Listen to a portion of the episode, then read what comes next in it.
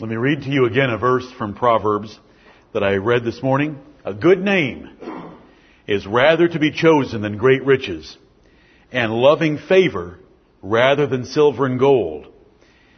We all make choices in our lives about our actions, our words, and we ought to choose those actions and those words that lead to building our name as great Christians.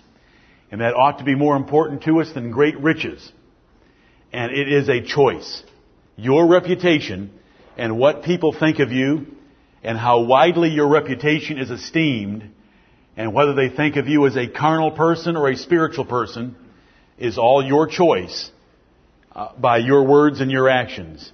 A good name is rather to be chosen than great riches and loving favor rather than silver and gold. Whether people love you and favor you or not is a choice. And it's to be chosen more than silver and gold Gaius made that choice, and we will learn about Gaius from the third epistle of John, one addressed to a lady, one addressed to a brother named Gaius. And I pray that you and I together, as individuals in a church, will choose a great name over anything else in life.